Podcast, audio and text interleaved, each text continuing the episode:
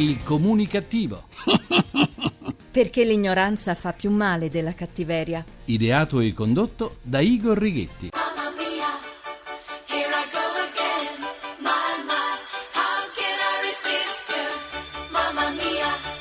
Mamma mia, buona comunicazione Italia, anzi no, Italicum, ecco sì, dal vostro comunicativum di fiducia Igor Righetti. Bentornati alla nostra terapia radiofonica di gruppo Fuori dal Coro numero 2203, dodicesima edizione. In occasione della giornata delle comunicazioni, Papa Francesco ha affermato comunicare bene ci aiuta ad essere più vicini e più uniti. Parole sante, santità, parole sante. E son parole sante, e son parole sante. E sono parole sante. Sono state rese note le intercettazioni tra il boss di Cosa Nostra Totò Rina e il boss pugliese Alberto Lorusso. Conversazioni avvenute durante l'ora d'aria nel carcere milanese di Opera. Nonostante l'età, Rina ha 83 anni, e dico 83 anni, e la detenzione cominciata ormai 21 anni fa, il boss di Cosa Nostra ha dimostrato di mantenere immutati i propri propositi sanguinari. Ma il carcere in Italia non dovrebbe servire alla rieducazione? Attualmente ai detenuti è permesso lasciare la propria cella soltanto per due ore al giorno, indipendentemente dal tipo di reato. Da aprile la finestra sarà allargata a 8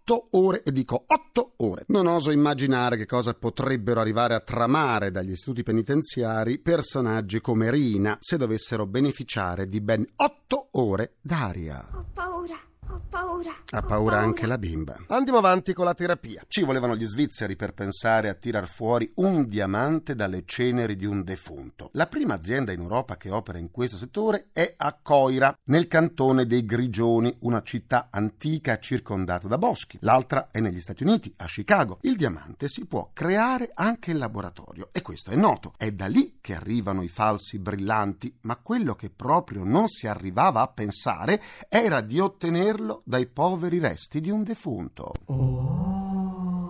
Eh, è invece il modo più semplice. Lo si ottiene trasformando il carbonio, che è parte essenziale del corpo di ognuno di noi. Per la verità non è così semplice l'equazione, eh? Resti umani uguale diamante. Occorrono alcuni mesi di lavoro, dipende dalla grandezza della pietra che si vuole ottenere. Alla fine la pietra risultante splende come tutti i diamanti e si può indossare come si vuole, incastonata in un anello, in una collana, in un bracciale o in una spilla. Mai è stato più appropriato, come in questo caso, il celebre claim pubblicitario che diceva un diamante è per sempre. L'idea si è dimostrata vincente. Da tutto il mondo in questo piccolo stabilimento arrivano le urne con le ceneri. I clienti migliori sono i tedeschi e i giapponesi, molti anche dal Brasile, Spagna, India e Italia. In questo laboratorio si produce una media di mille diamanti all'anno. A muovere l'interesse della gente per questo modo originale di recupero non è certo quello economico, dato che per ottenere un diamante da un carato si pagano 13.000 euro più IVA, un costo oneroso. Dunque la motivazione è di tipo affettivo. Probabilmente il poter indossare un diamante ottenuto dalle ceneri della persona cara è un modo per sentirla vicina e forse è anche un modo simpatico per il defunto di partecipare ancora alla vita dei propri cari. Scriveva il famoso storico dell'arte Bernard Berenson.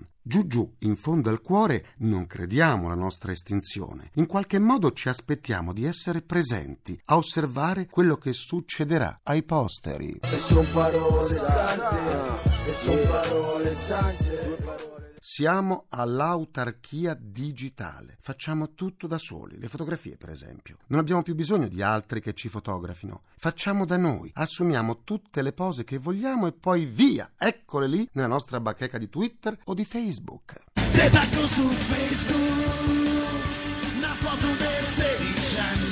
Anche di 35. E che cosa dire poi della smania di voler essere sempre dappertutto? Ma sempre, eh? Attraverso i tweet i telespettatori partecipano con i propri pareri alle trasmissioni televisive, manifestando il proprio pensiero, se ce l'hanno, o la propria critica. Pensiero stupendo.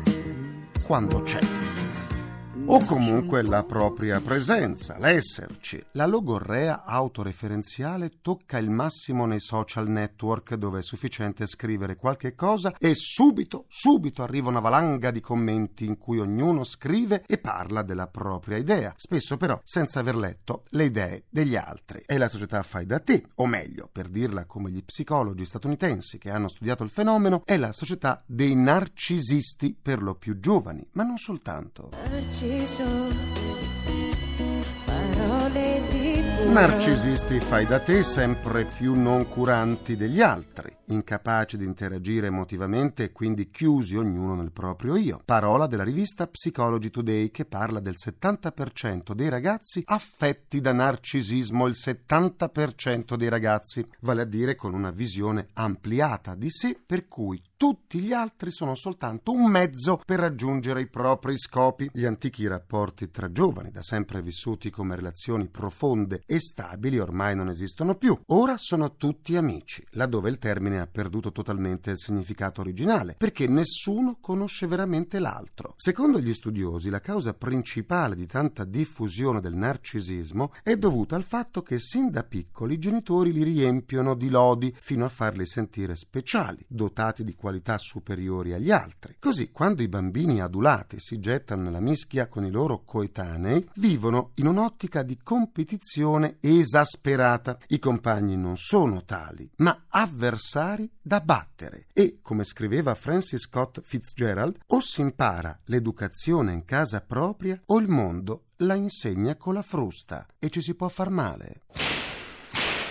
Appunto. Paesi che vai, patti nuziali che trovi. È consuetudine in ogni società stabilire per scritto regole, diritti e doveri delle unioni coniugali, che in passato arrivavano a coinvolgere nazioni e potentati economici, come nel caso di patti tra regnanti. Sempre più spesso la cronaca rosa svela gli accordi prematrimoniali di coppie famose che toccano interessi economici, ma anche privati, privatissimi, come il numero di rapporti sessuali minimi o massimi da avere in una settimana o in un mese.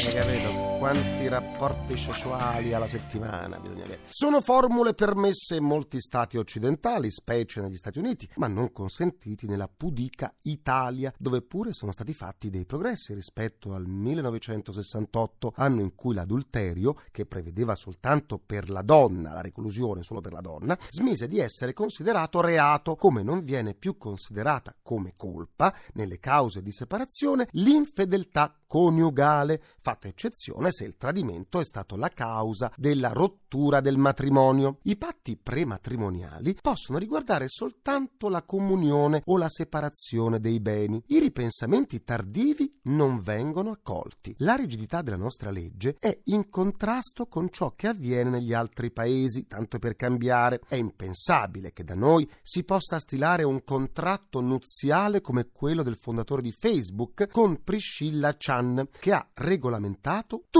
ma tutto, eh, anche il numero delle notti d'amore, almeno una a settimana, almeno una. Sullo stesso tenore era il patto stilato da Jacqueline vedova Kennedy con il secondo marito, Onassis. Nel contratto prematrimoniale, Jacqueline chiedeva 3 miliardi l'anno e imponeva non più di un rapporto sessuale al mese, non più di uno. Ecco. Ai patti prematrimoniali sono favorevoli gli avvocati matrimonialisti, secondo i quali, se fossero autorizzati, eviterebbero di ingolfare di cause i tribunali, soprattutto se le cose fossero messe in chiaro sul piano economico, perché la separazione, sentenziano, non è mai portatrice sana di buoni sentimenti. Tutte le separazioni avvengono in modo rancoroso, con pretese risarcitorie. Con i patti stilati in precedenza, tutto avverrebbe in modo più tranquillo. Scriveva Robert Louis Stevenson. Il matrimonio è simile alla vita, è un campo di battaglia e non un letto di rose.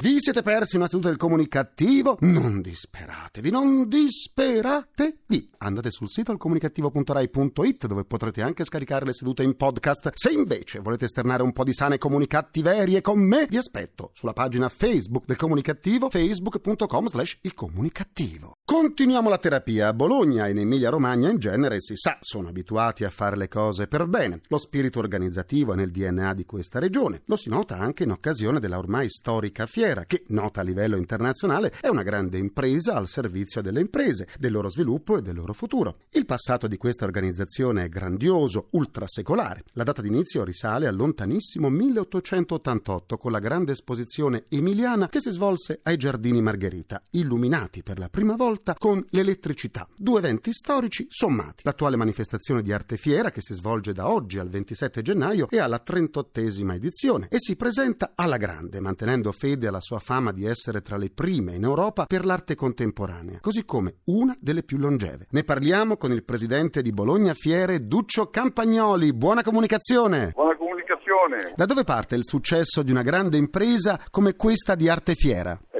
Intanto dall'amore delle persone per l'arte, per la bellezza, che cresce anche nei momenti, proprio nei momenti difficili come quelli che tante persone vivono, ma eh, l'anno scorso un record di visitatori, quest'anno da quello che vedo nelle prime ore un record che verrà superato. E poi una città tutta intera per l'arte che vivrà di tantissime iniziative, quasi 40 e che quindi sarà un centro un po' per l'Italia fino al prossimo appuntamento che si prepara a Bologna con eh, la grande mostra di Vermeer con la ragazza dell'orecchino di perla. Ma qui Arte Fiera comincia per far vedere la grandezza dell'arte italiana, contemporanea e moderna, le sue radici, grandi maestri di fine dell'Ottocento, i macchiaioli, la fotografia e quindi insomma vogliamo che sia un contributo al sistema dell'arte in Italia e all'arte italiana nel mondo. Che cosa trovano i visitatori amanti dell'arte moderna e non soltanto nell'edizione di quest'anno? Provano innanzitutto il meglio delle gallerie italiane che i direttori artistici hanno invitato e selezionato. La piattaforma di arte fiera per l'arte contemporanea e moderna e poi appunto le scelte dei curatori, dei direttori artistici nostri, Berzotti e Spadoni, che hanno voluto aprire alle radici dell'arte moderna italiana nel nostro bellissimo fine d'Ottocento e poi a patrimonio dell'arte che c'è a est in tutti i paesi dell'epoca post-sovietica con grandissimi artisti riscoperti e messi a disposizione da un nuovo rapporto che Arte Fiera ha realizzato con i collezionisti italiani. Mettono a disposizione le loro opere, quindi un modo anche nuovo e forte di realizzare il rapporto tra una fiera dell'arte e il sistema del collezionismo. Grazie a Duccio Campagnoli, presidente di Bologna Fiere e buona comunicazione. Buona comunicazione. Alla fiera dell'est per due soldi un topolino mio padre comprò alla fiera dell'est per due Concludo anche questa seduta con il mio pensiero comunicativo. Gli agenti del Corpo Forestale della Puglia hanno sequestrato circa 52.000 uova risultate di origine e qualità diversa da quella dichiarata. In particolare le uova venivano dichiarate come prodotte da galline allevate in impianti a terra, ma come emerso dagli accertamenti, così non era. Questa volta, oltre alle galline, anche i loro allevatori rischiano di andare a zampe all'aria. Decisamente. Ringrazio i miei implacabili complici Vittorio Lapi, Valtteri Ghetti, Carrapagliaio, ringraziamento a Francesco Arcuri. alla console alla console alla console Alla console tra gli immancabili. Folletti! Folletti! Folletti tra le galline allevate su Marte c'è Nicola Pambuffetti. La terapia radiofonica quotidiana del comunicativo tornerà lunedì, sempre alle 14.44, minuti primi, secondi a nessuno. Buona comunicazione, buon weekend dal vostro portatore strano di comunicativeria, quella sempre ci mancherebbe altro, Igor e pure Righetti. Grazie, Lina GR1. Avete ascoltato? Il comunicativo. Perché l'ignoranza fa più male della cattiveria. Ideato e condotto da Igor Righetti.